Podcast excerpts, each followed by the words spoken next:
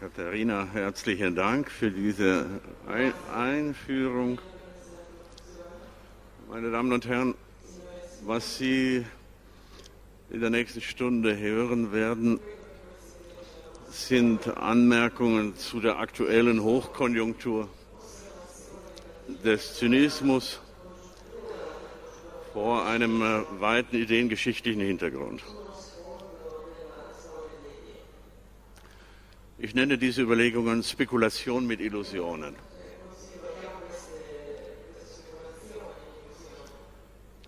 Ich habe diese Überlegungen in 4 Teile eingeteilt.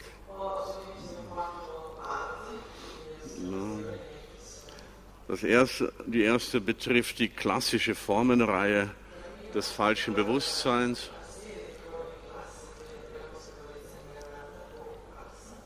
Also Irrtum, Lüge, Ideologie, Zynismus.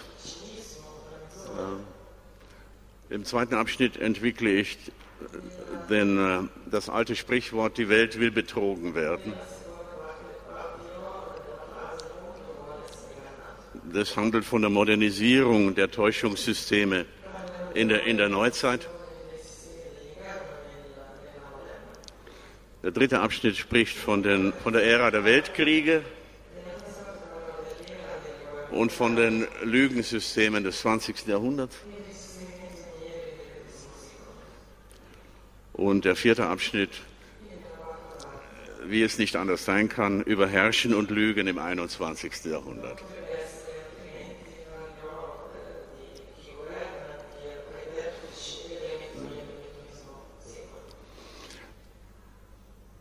Es gehört zu den eindrucksvollsten Merkmalen der Hochkulturen, die seit dem ersten vorchristlichen Jahrtausend den Gang der Zivilisationsgeschichte dynamisieren. Dass sie den Menschen mit zunehmender Explizitheit als ein Wesen auffassen, in dessen Natur es liegt, Irrtümern zum Opfer zu fallen. Damit war nicht gemeint, der Mensch sei in seinem alltäglichen Umgang mit Dingen und Nachbarn nie ganz vor dem Risiko zu schützen, sich in der einen oder anderen Hinsicht zu täuschen. Die hochkulturellen Weltanschauungen dramatisieren das Durchdrungensein des Daseins von der Spannung zwischen wahr und falsch bis an den Punkt, an dem es als Ganzes in Gefahr gerät, auf die falsche Seite zu treten.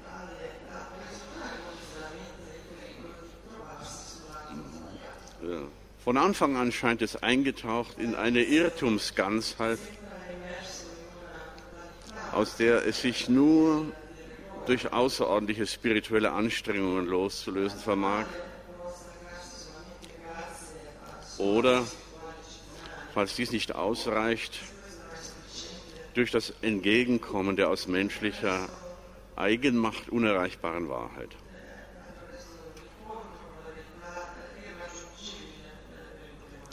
Am deutlichsten tritt dies in den altindischen Konzepten von Maya und Samsara zutage. Demnach bedeutet das in der Welt sein die Immersion in ein Gewebe von täuschenden Erscheinungen, aus denen zu Lebzeiten kein Weg herausführt. Und sogar der Tod verspricht keine Befreiung, solange das Rad der Wiedergeburten sich unaufhaltsam weiterdreht.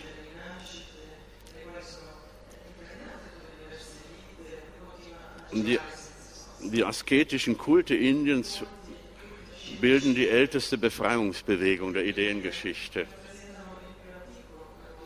Nicht im Sinne der politischen Emanzipation, sondern indem einer Loslösung von den Zwangszusammenhängen der existenziellen Verblendung. Und das Ziel der Befreiung wird mit dem Terminus Moksha umschrieben, ein Ausdruck, der vom ersten vorchristlichen Jahrtausend an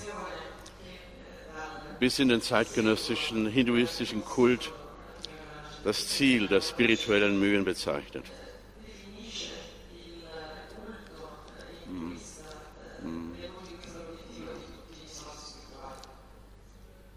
Analoge Radikalisierungen begegnen uns in den weiter westlich situierten Hochkulturen.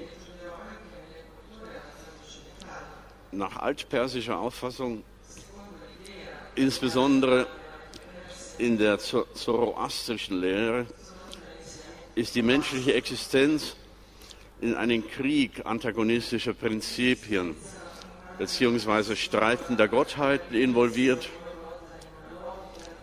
deren Gegeneinander das Movens der Geschichte bildet.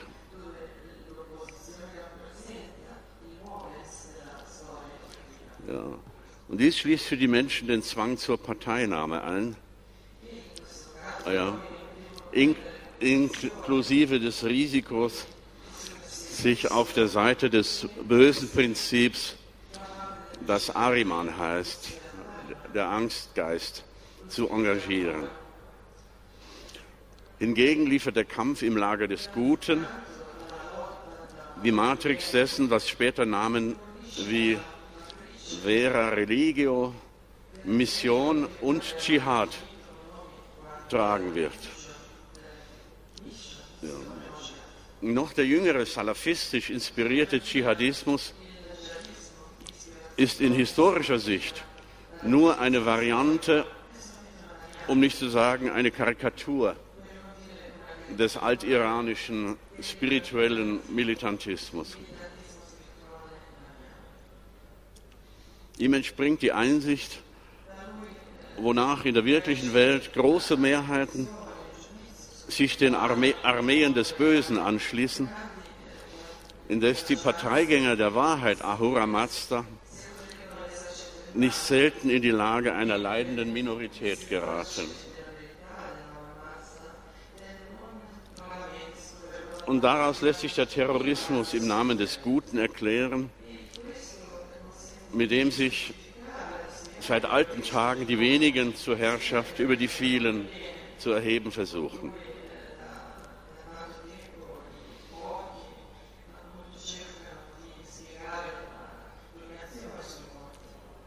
Eine vergleichbare Ausweitung der Verblendungszone ereignete sich im alten Griechenland, als die zunächst in Ionien und dann in Athen entstehende Philosophie einen Bruch zwischen den Bewusstseinsinhalten der vielen und den Argumenten der logisch prätentiösen Eliten hervorrief. Ja. Und die früheste Spur des Bruchs erscheint in Heraklits Tonverschärfung gegenüber der unwissenden Menge. Er vergleicht sie mit Schweinen, die sich im Schmutz wälzen, um sich vom Schmutz zu reinigen. Und seine klassische Ausprägung erscheint im Höhlengleichnis aus Platons Politeia. Ja. Die hat für die vielen nichts Besseres zu bieten als die Position der Sklaven, die zeitlebens angekettet auf die Wand mit den trügerischen Schatten starren, während allein der Weise aus der Höhle ins Licht der Ideen hinaustritt, um schließlich ganz auf eigene Gefahr mit einer erhöhten Lehrbefugnis zum Volk zurückzukehren.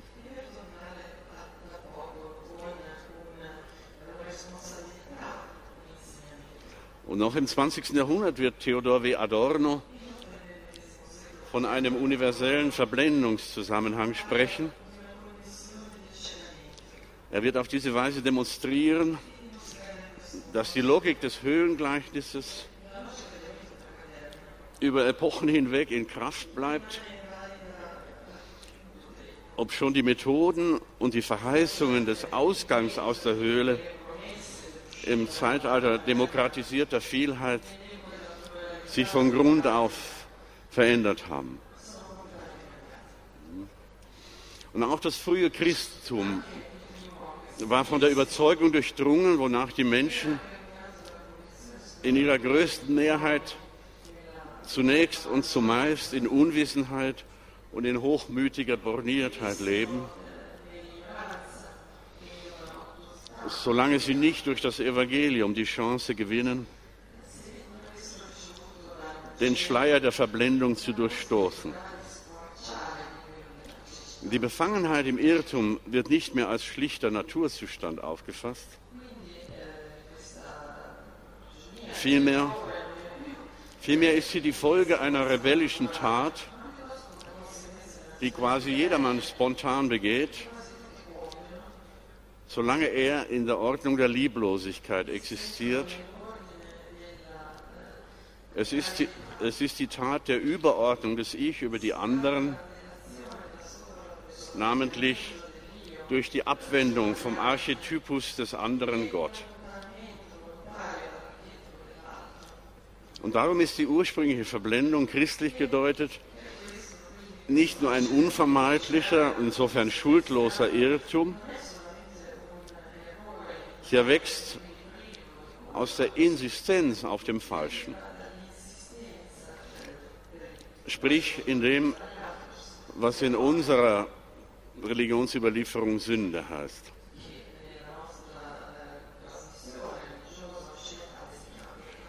Die Urszene ereignet sich beim Aufstand des Erzengels und seinem narzisstischen Gefolge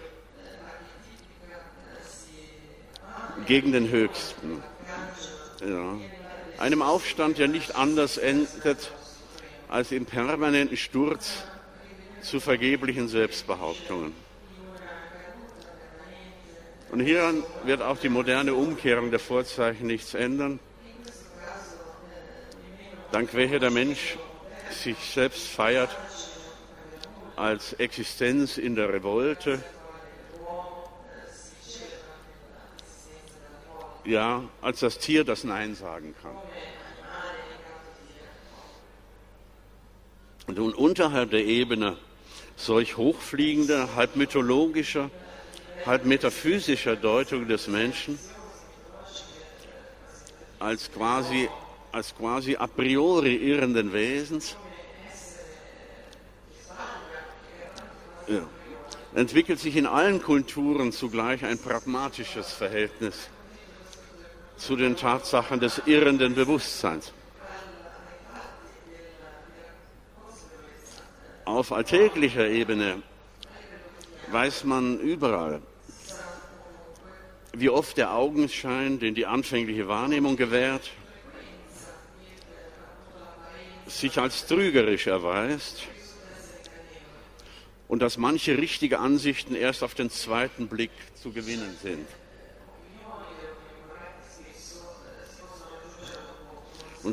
Und ebenso weiß man aus gewöhnlicher Erfahrung, dass nicht alles, was gesagt wird, zutrifft. Und selbst wenn es wahr wäre, dass die Welt alles sei, was der Fall ist, wäre nicht alles, was gesprochen wird, durch das, was der Fall ist, gedeckt.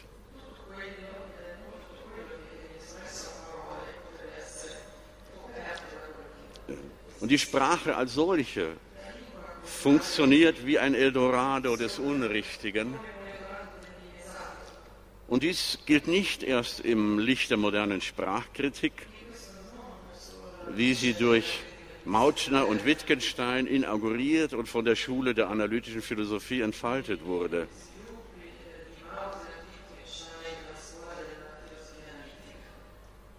Schon das ursprüngliche Sprachverständnis oszilliert zwischen Argwohn und Leichtgläubigkeit.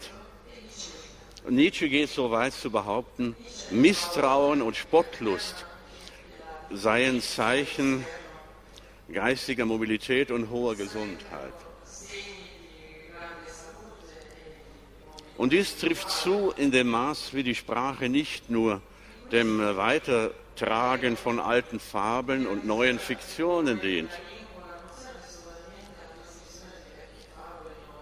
Sie kommt nicht nur in der Artikulation von bona fide Irrtümern zugute.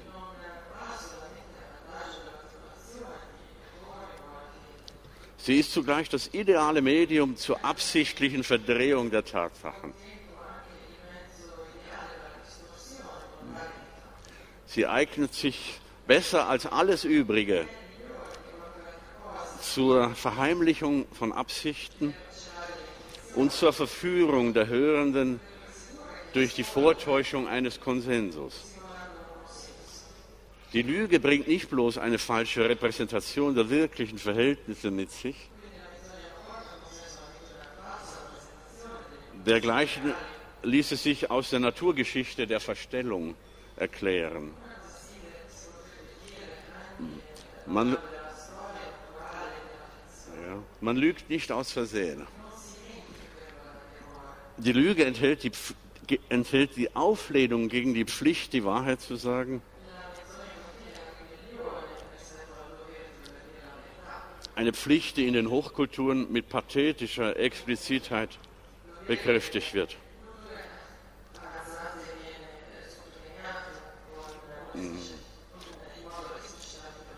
Und so tritt nach dem primären, unfreiwilligen Irrtum die Lüge als die zweite Gestalt in der alltäglichen Phänomenologie des Irrenden und des irreführenden Bewusstseins auf dem Plan.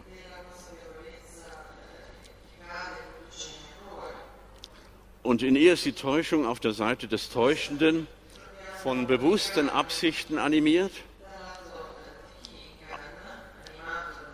und auf der Seite des Getäuschten wird sie unfreiwillig erlitten.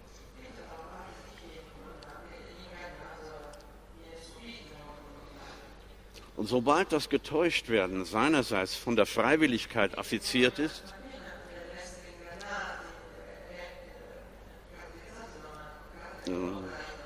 entsteht die dritte Gestalt des irrenden Bewusstseins,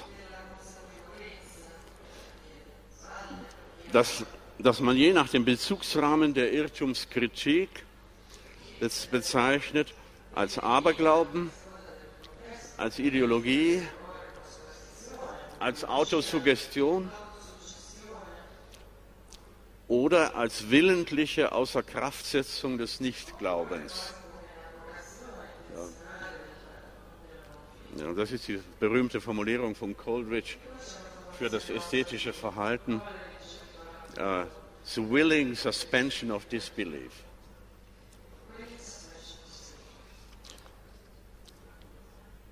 Aber vom Aberglauben ist in den monotheistischen Theologien die Rede.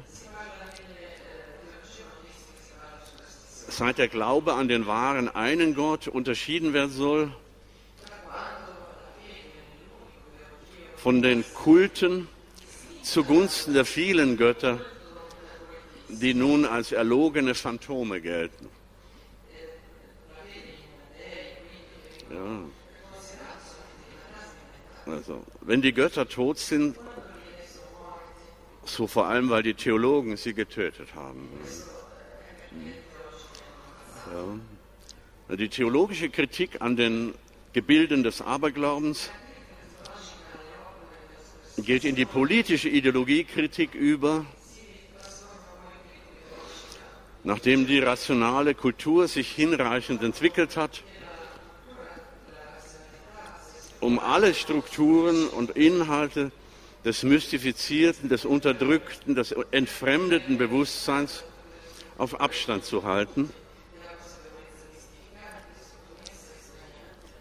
beginnend mit Spinozas Verspottung der historischen Religionen, vorübergehend kulminierend in der marxistisch inspirierten Kritik der proletarischen und kleinbürgerlichen Weltauffassungen und ausmündend in die Kritik der Bewusstseinsindustrie, geldgetriebener Massengesellschaft und in die Dekonstruktion der scheinbar unvordenklichen und partiell zu Unrecht essentialisierten Geschlechterdifferenzen.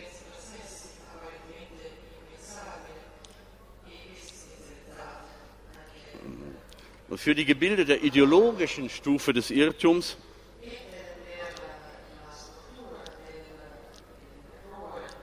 ist kennzeichnend der halb unbewusste Pakt zwischen den Lügnern und den Belogenen. Ja.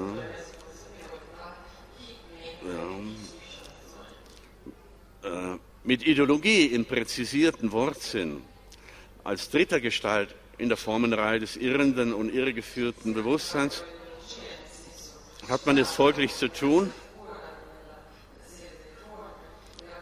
solange eine mehr oder weniger explizite Produktion von suggestiven Idealisierungen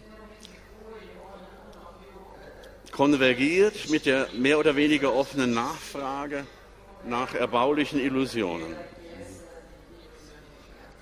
Diese Konvergenz, die wird oft unter religiösen, später auch unter politischen und ethischen Vorzeichen kodiert, erwies sich historisch als überaus erfolgreich, ihrer Labilität zum Trotz. Gleichwohl blieb sie intern wie extern stets von starken korrosiven Kräften bedroht. Ja. Sie ist überall dort erfolgreich, wo ein Wille zum Glauben, um mit William James zu reden, so will to believe, auf Propaganda trifft, sprich auf nachhaltige Überredungssysteme vom Typus Sektenpresse und Parteipresse.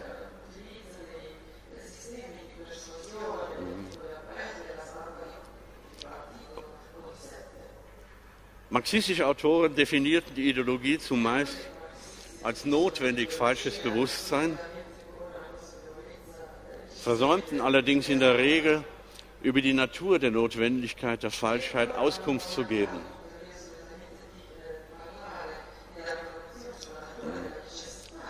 Ja, denn ohne das Verlangen nach dem Unwahren,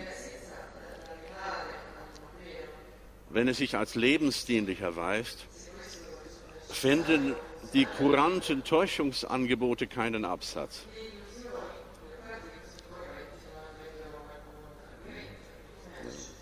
Friedrich Nietzsche sagt, wir haben die Kunst oder die Illusion, damit wir an der Wahrheit nicht zugrunde gehen. Und Ernst Bloch sagt, der Mensch lebt nicht vom Brot allein, besonders wenn er keines hat. In ihrem Zerfall, der seit dem späten 18. Jahrhundert seine Symptome nicht verhehlt, setzt die scheiternde Ideologie den Zynismus frei. Sie bildet die vierte Gestalt in der Formenreihe des irrenden und irregeführten Bewusstseins. Die Kritik der zynischen Vernunft ist ihrem Gegenstand gemäß zugleich ein ironisches und ein ernstes Unternehmen. Unter Zynismus ist fürs Erste ein Enthemmungsphänomen zu verstehen. Das freimütige Sagen der Wahrheit, jene vom späten Foucault gelobte Tugend der Parrhesia, ja, ersteigt in ihm die Stufe der Selbstdemaskierung. Ja. War die Heuchelei eine Verbeugung des Lasters vor der Tugend?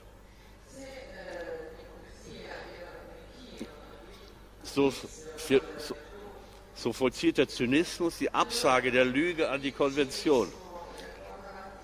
Die Konvention, sich idealistisch zu bedecken oder neuerdings politisch korrekt zu bedecken. Dies hat die Lockerung des Maskenzwanges auf beiden Seiten des ideologischen Illusionspaktes zur Voraussetzung.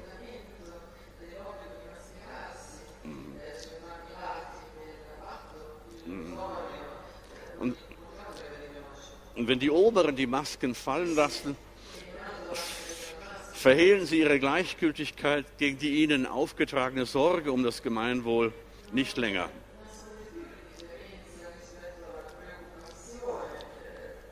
Das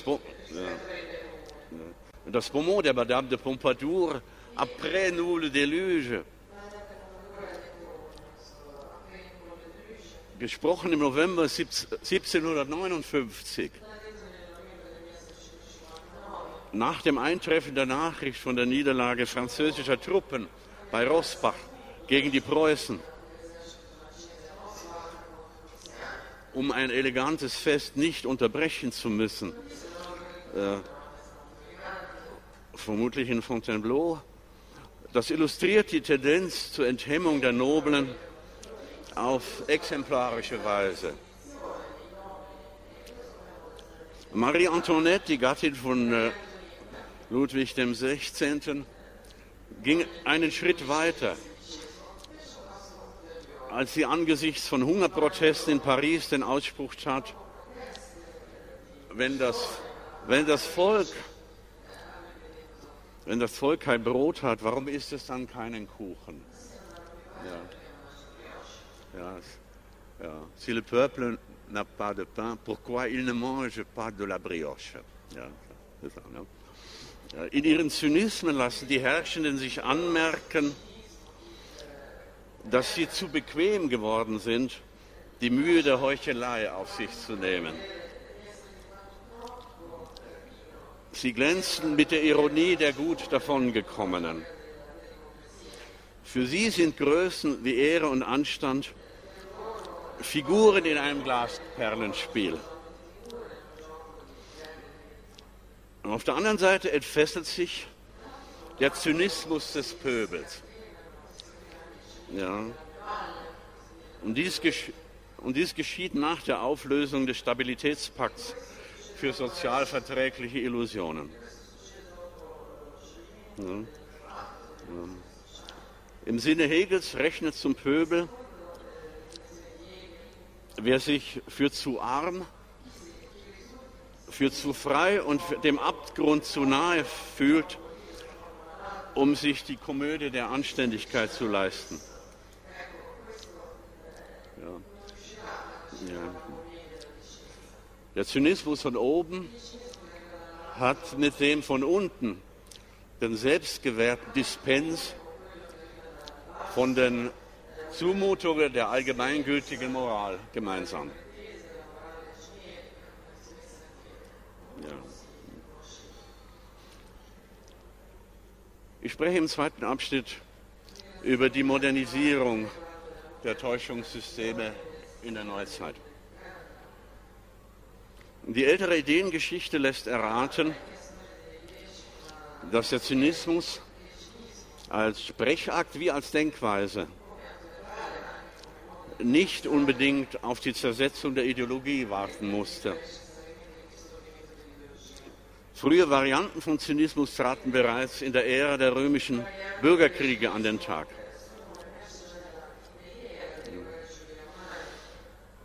Plutarch und Augustinus zitieren den römischen Juristen und Vorsitzenden des Priesterkollegiums,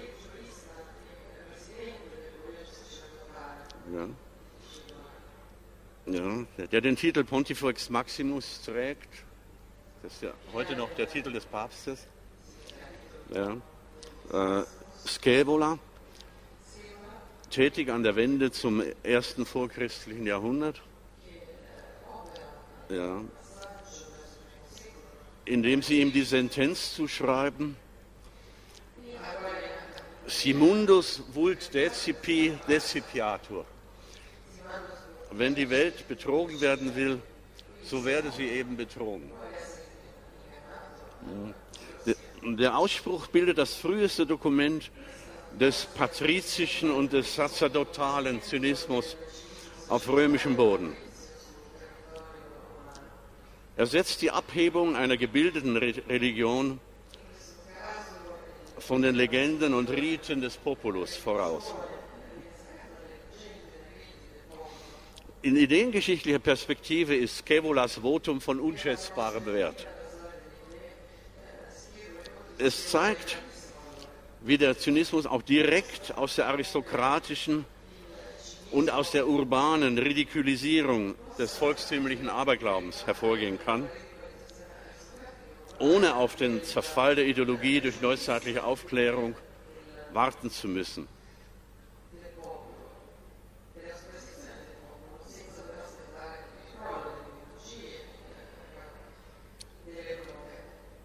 Nach Plutarch soll schon Varro, der römische Großgelehrte des 3. Jahrhunderts, statuiert haben: Es gäbe Wahrheiten, von denen man das Volk besser nichts wissen lasse, und auch weit verbreitete Irrtümer, von deren Falschheit das Volk nicht unbedingt erfahren solle. Und dies erinnert von Ferne an ein in den USA geprägtes Bonmot aus der Ära der Verfassungsdebatten. All men are born free and equal, but why tell the people?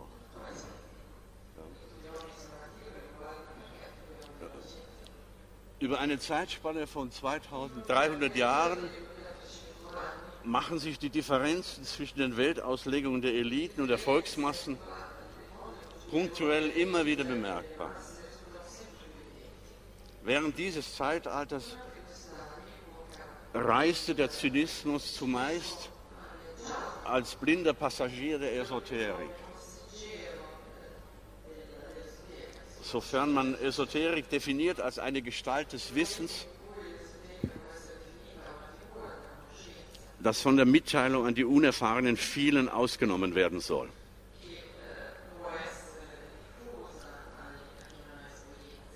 Unter dem Dach der Esoterik bilden sich Pessimismus, schwarzer Humor, Antinomismus und Zynismus zu Stadien der Reife aus.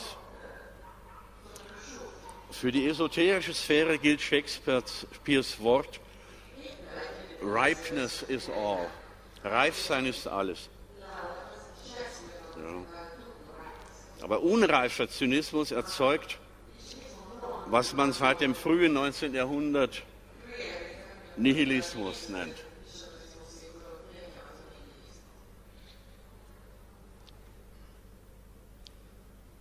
Hinweise dieser Tendenz lassen erahnen, dass der Zynismus,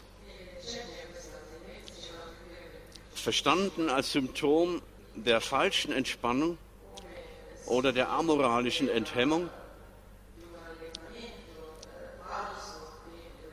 sich nicht nur aus dem sich gehen lassen der Mächtigen entspringt, sondern ebenso aus dem Selbstverrat eines hohlen Klerus.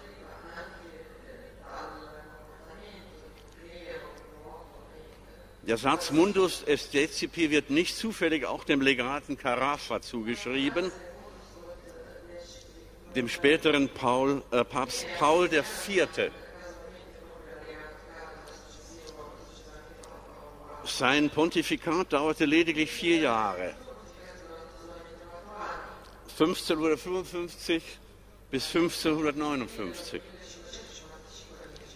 Zeit genug, um ihm, dem verhärteten Geist, den Ruf eines Realpolitikers der Orthodoxie einzubringen.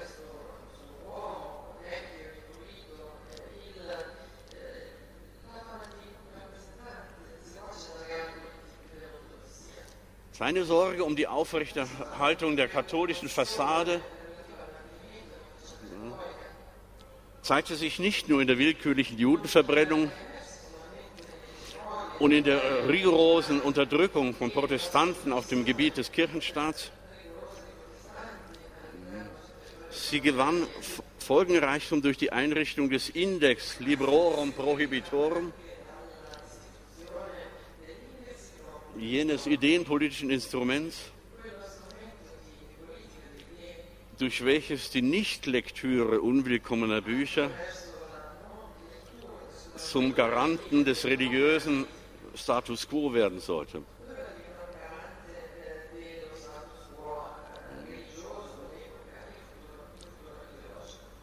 Der Aufstieg Roms zu einem Emissionszentrum des neuzeitlichen Zynismus gehört von der Ära der Borgia-Päpste an, der Katalanen, zu den am besten belegten Tatsachen der jüngeren Ideengeschichte.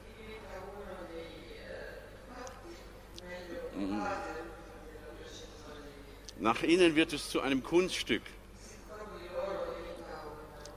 Papst zu sein, ohne Zyniker zu sein. Die Wirkungen Pauls IV. Lassen sich daran ablesen, dass der Papstname Paul 400 Jahre lang praktisch tabuisiert war. Ja. Und dies in einem Moment, als der Katholizismus konfrontiert war mit der Herausforderung der Weltmission, für welche kein Name hätte programmatischer, treffender sein können als der des 13. Apostels.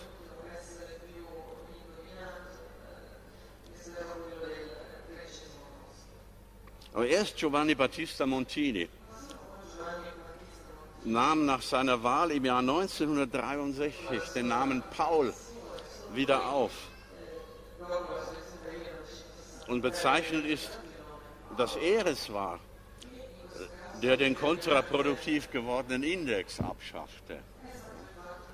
Das ist sozusagen die paulinische Konspiration. Und für die Romanisierung des Zynismus zeugt eine Episode aus dem Leben des jungen Martin Luther. Bei seiner Romreise im Herbst des Jahres 1510 geriet Luther in die Gesellschaft dubioser Prälaten, die sich eine Persiflage der Eucharistiefeier erlaubten. Ja. Während der Rezitation der Einsetzungsworte über die Verwandlung des Brots in den Leib Christi soll der Vers gesprochen worden sein: Brot bist du und Brot bleibst du. Und zur Vollendung klerikaler Korruption kann es kommen, sobald diese keinen Grund mehr sieht, warum sie sich bedeckt halten sollte. Und angesichts verhohlener Unmoral im Klerus ist es nicht verwunderlich, wenn nicht wenige Autoren des Humanismus während der aufblühenden Renaissance auf die antike Gattung der Satiren zurückgriffen.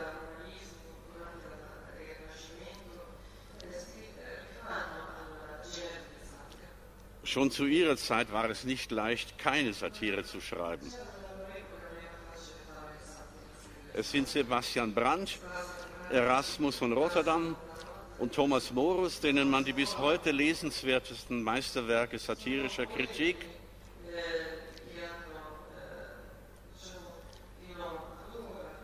einer Kritik der nicht bloß verkehrten, sondern schamlos gewordenen Welt verdankt. Das Narrenschiff 1494, das Lob der Torheit 1509 und der wahrhaft goldene Libellus von der Insel Utopia 1516. Der Dichter Pietro Aretino, ein nur wenig jüngerer Zeitgenosse der Genannten, trug römische Akzente zum Satirekonzert der frühen Neuzeit bei. Im Zeitalter der Aufklärung und der Romantik sollte dies an Aktualität nie verlieren. Und noch in den 30er Jahren des 19. Jahrhunderts bereicherte der römische Dialektdichter Giuseppe Giacchino Belli, gestorben 1863, den Fundus des europäischen Satirewissens mit kunstvoll unverblümten Aussagen über das zeitgenössische Rom. Papst Gregor dem 16. hielt er vor, er behandle die heilige Stadt wie seine Stammkneipe.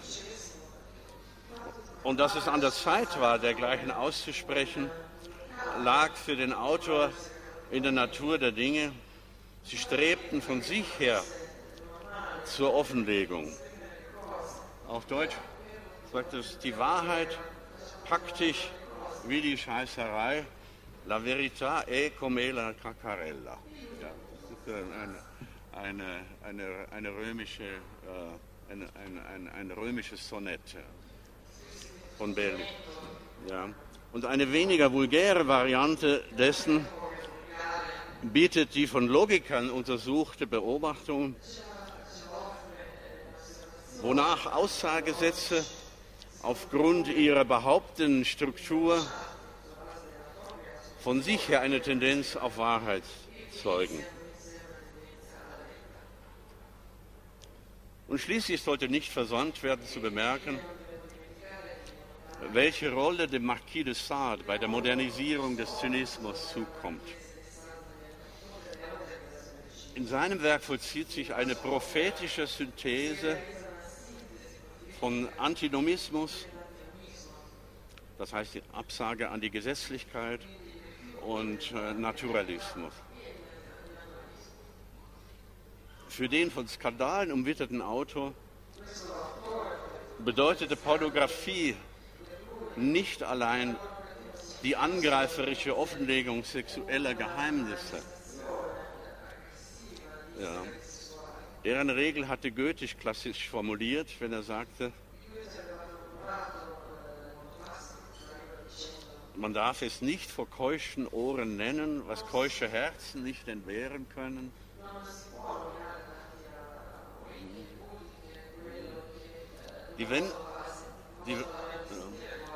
Die Wende zur Pornografie diente im Denken des Sade dem Projekt einer naturalistischen Revolution. Sie strebte zur Freisetzung der Natur aus dem Netzwerk der verbietenden Moral.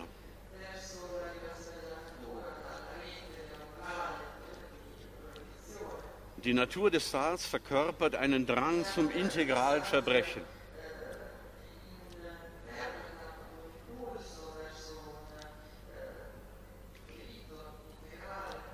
Und was naive Betrachter für Pornografie halten,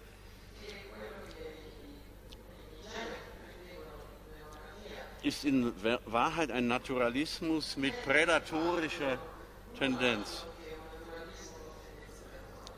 Seine Entfesselung verrät für de Sade den tieferen Sinn der französischen Revolution. Ja, sie sollte, wenn es nach ihm ginge, die Entwicklungsrichtung des postmoralischen Zeitalters bestimmen.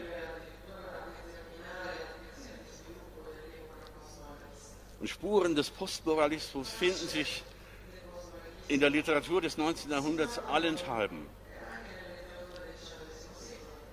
Bei Balzac, in der Figur des Rastignac, bei Barbey d'Orvilliers, bei Max Stirner, bei Baudelaire, bei Dostojewski, bei Maupassant und vielen anderen.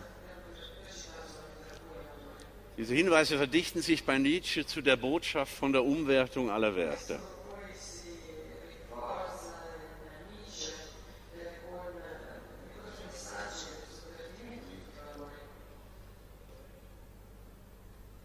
Unter zahlreichen anderen Rezipienten inspirierte diese Doktrin den Geschichtsphilosophen Oswald Spengler.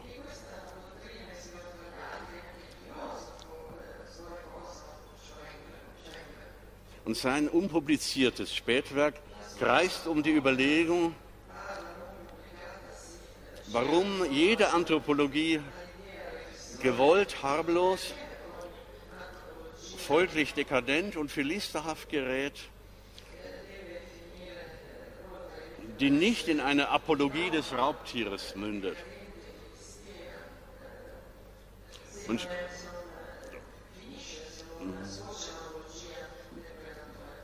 Spengler hatte ohne Zweifel das Phänomen Napoleon vor Augen, jenen Hybrid aus Raubtier und Halbgott, den man ethisch wie anthropologisch nur durch eine Kritik der reinen Kraft gerecht würde.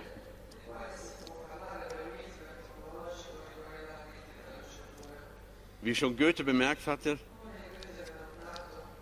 gehen solche Individuen aus der menschlichen Sphäre in die der Naturgewalten über. Als solche stürzen sie voran wie rollende Steine.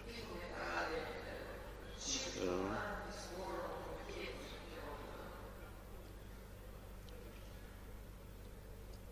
Ich spreche im dritten Abschnitt über die Folgen des Ersten Weltkrieges für die Entfaltung des Zynismus. Ja. Dabei gebe ich zwei große Beispiele.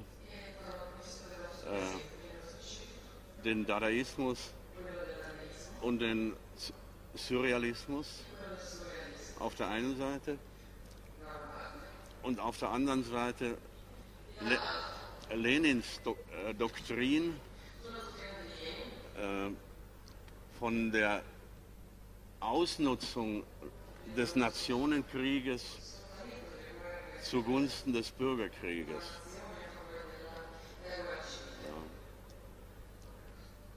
Ja. Und die großen Manifestationen des Zynismus im 20. Jahrhundert sind politisch.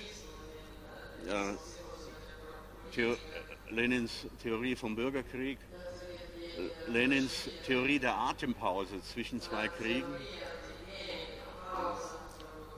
und Lenins Erklärungen über den Roten Terror vom September 1918. Das kann ich hier nicht entwickeln. Ich bemerke auch, dass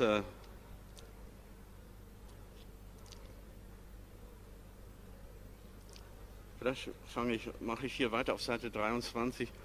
Wenn man mit einem Satz die mentale Großwetterlage des angebrochenen 21. Jahrhunderts charakterisieren sollte,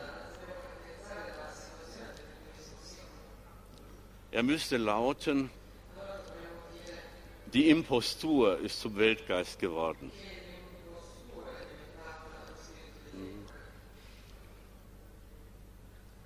Das Nicht-Verlieren-Können der Besiegten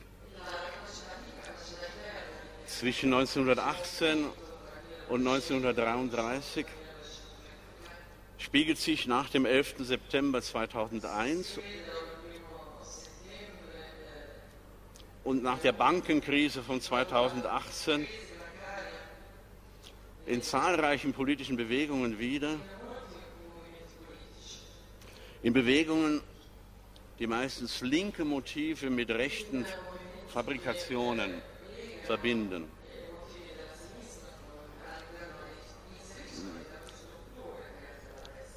Dergleichen hatte man nach dem Ersten Weltkrieg an Mussolinis Fasci ablesen können und auch an Hitlers Alternative für Deutschland, alias nationaler Sozialismus. Für die Verlierer in Nachkriegszeiten ist die Weigerung bezeichnet, die Waffen abzulegen.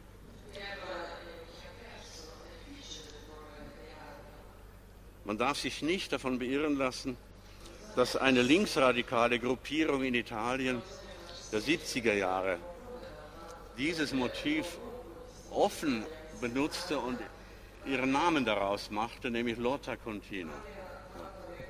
Ja. Aber das ist reiner Leninismus. Der Erste Weltkrieg geht weiter als russischer Bürgerkrieg. Ja.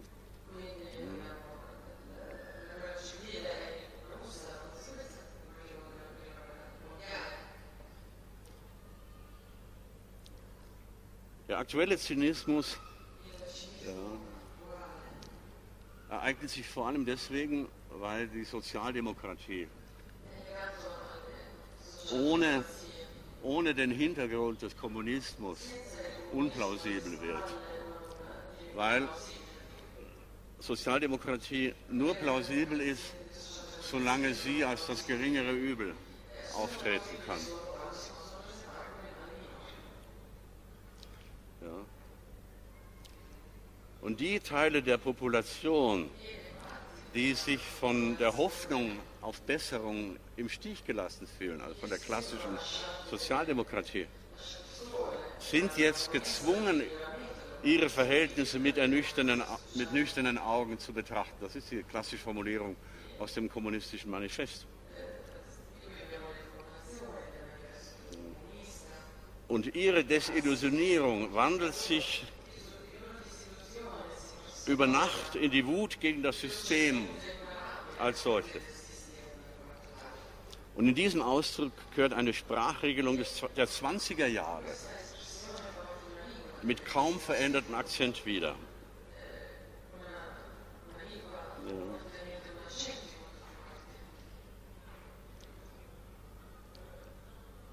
Dennoch, 4 Dinge haben sich verändert.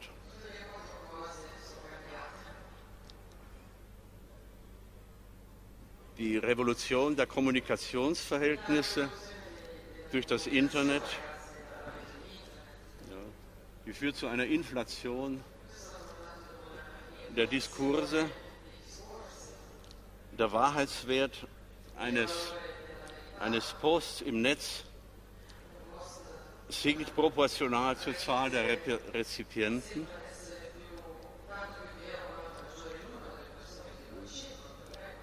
Die zweite große Umstellung betrifft die Metamorphose des Krieges vom Kalten Krieg auf Terrorismusabwehr. Das dritte Phänomen ist der neomoralistische Sprachcode, der Political Correctness heißt. Und die vierte Veränderung ist die Entfesselung von Flüchtlingsströmen. Und diese 4 Entwicklungen bringen eine Veränderung, und zwar profunde Veränderungen, in den Relationen von Herrschen und Lügen mit sich.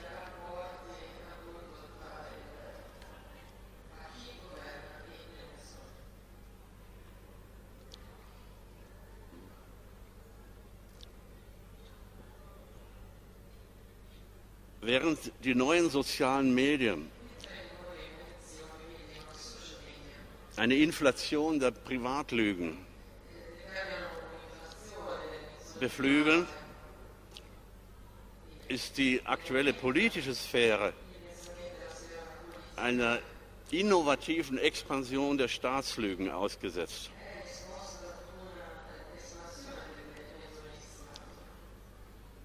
Bei dieser Verwandlung kommt dem Phänomen des Terrorismus die Schlüsselrolle zu. Ja. Man kann dem Phänomen des Terrors nicht gerecht werden, solange man ihn nicht als Kampf zwischen verschiedenen Stufen des falschen Bewusstseins erkennt. Ja. Er ist eine Kommunikationstechnik mit phobokratischer Tendenz. Sein Ziel ist die Korruption einer Bevölkerung durch Angstausbreitung. Ja. Er arbeitet mit der Hebelwirkung der Presse. Die macht aus einem lokalen Anschlag ein internationales Thema. Ja. Und der Terror von außen legt den endoterroristischen Zug der nationalen Öffentlichkeit offen.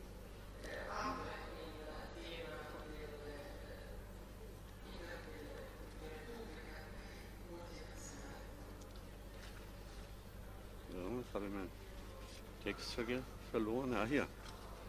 Nein. 3, 4. Hier. 25.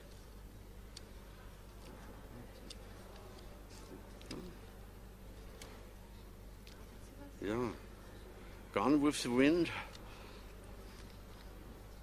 Ja. Wo sind wir? Wir sind hier. Hm.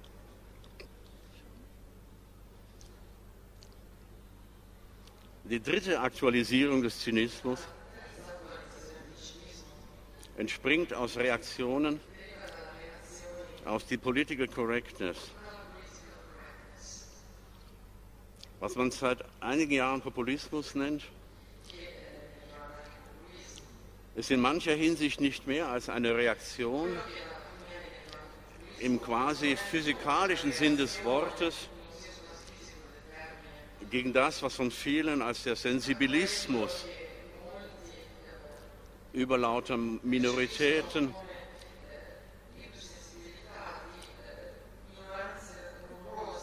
und mehr noch als permanente Zensur durch eine Sprachpolizei empfunden wird.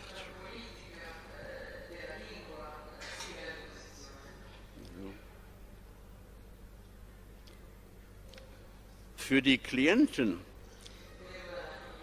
des Populismus erscheinen der aktuelle Staat und seine Öffentlichkeit wie eine Verabredung zwischen den Besserverdienenden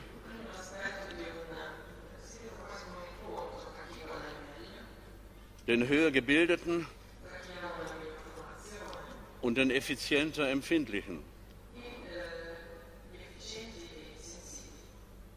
Und wer sich hiervon ausgeschlossen fühlt, braucht keine Erklärung, warum er dieses System nicht als das Seine empfindet. Populismus ist das aktuelle Stadium des Unbehagens in der Kultur. Er stellt das Unbehagen im Modus des Gegenangriffs zur Schau.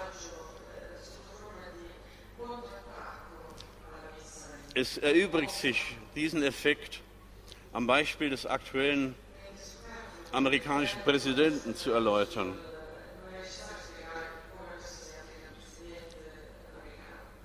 Der Politiker, Entertainer Donald Trump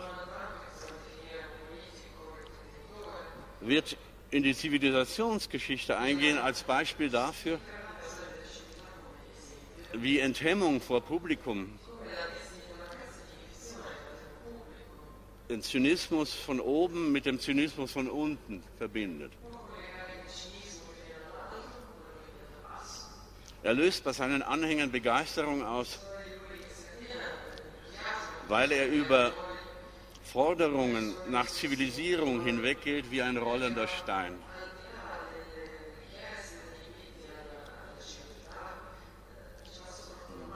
Er ist nicht bloß ein Lügner, der seine Kritiker Lügner nennt.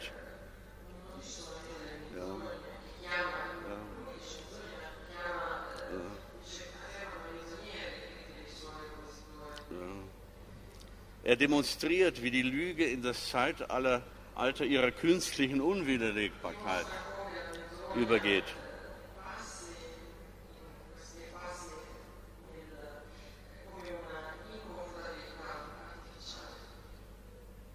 Dem russischen Magier Rasputin, der vor dem Umbruch von 1917 die Zarenfamilie verzaubert haben soll, wird die Äußerung zugeschrieben, die Kraft ist die Wahrheit. Und Politiker vom Typus Putin und Trump würden hinzufügen, Wahrheit ist, was aus Lügen folgt.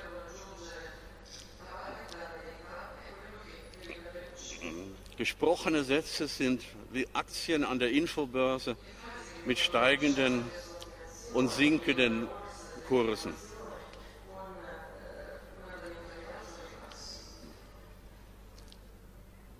Ich komme zum Schluss.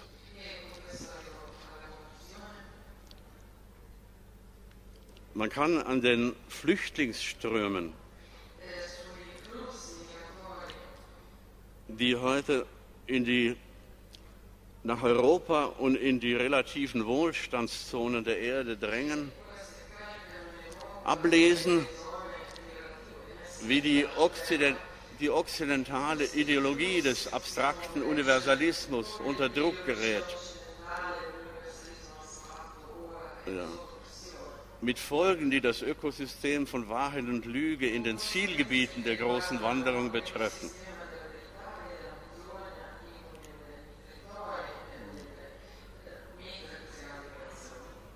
Der erhöhte Zuwanderungsdruck zieht eine Neugliederung der Felder nach sich, der Felder von Gastrecht, Aufenthaltsrecht, Asylrecht und Einwanderungsrecht. Wachsende Konfusionen sind vorhersehbar. Und vor allem nimmt der universalistische Elan des Asylrechtsgedankens gleichsam des humanen Kerns der Demokratien schweren Schaden,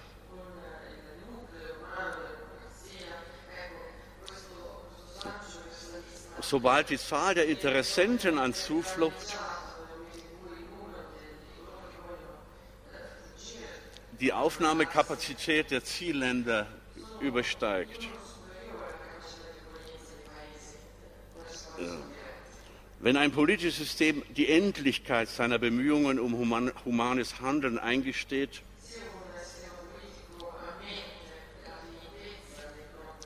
dann ist das zynische Selbstdementi der Rechtszusage nicht mehr weit.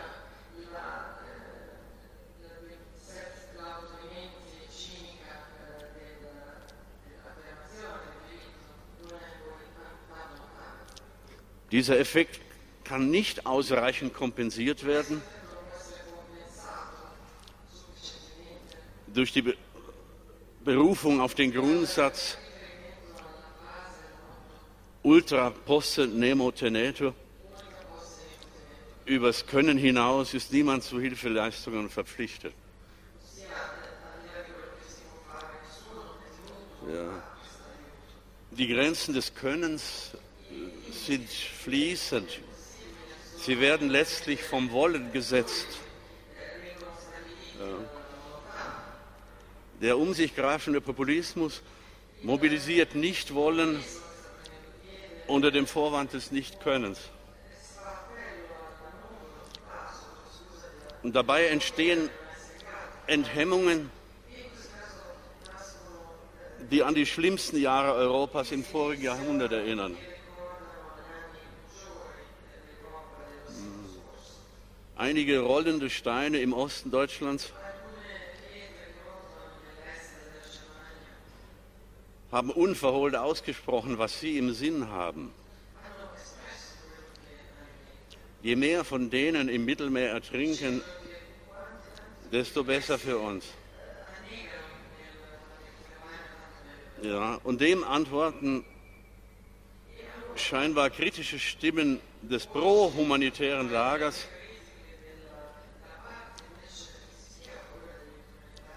wenn sie Inseln wie Lampedusa und andere Ankunftszentren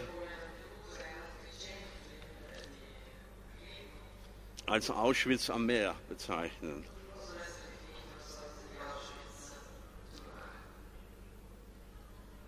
Diese beschriebenen Tendenzen lassen sich nicht unter zwingenden Oberbegriffen resümieren.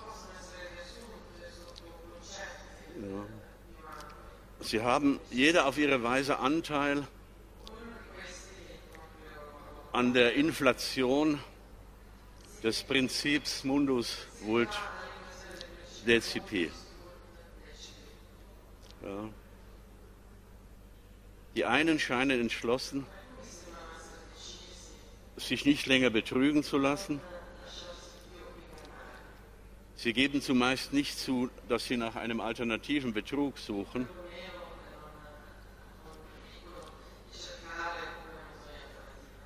Und die anderen arbeiten an der Modernisierung der ineinander verschränkten Lügensysteme.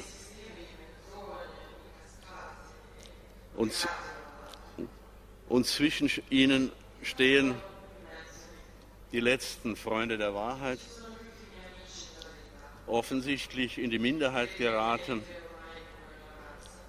und kaum noch fähig, ihre Atemnot zu verbergen. Danke für Ihre übermenschliche Geduld.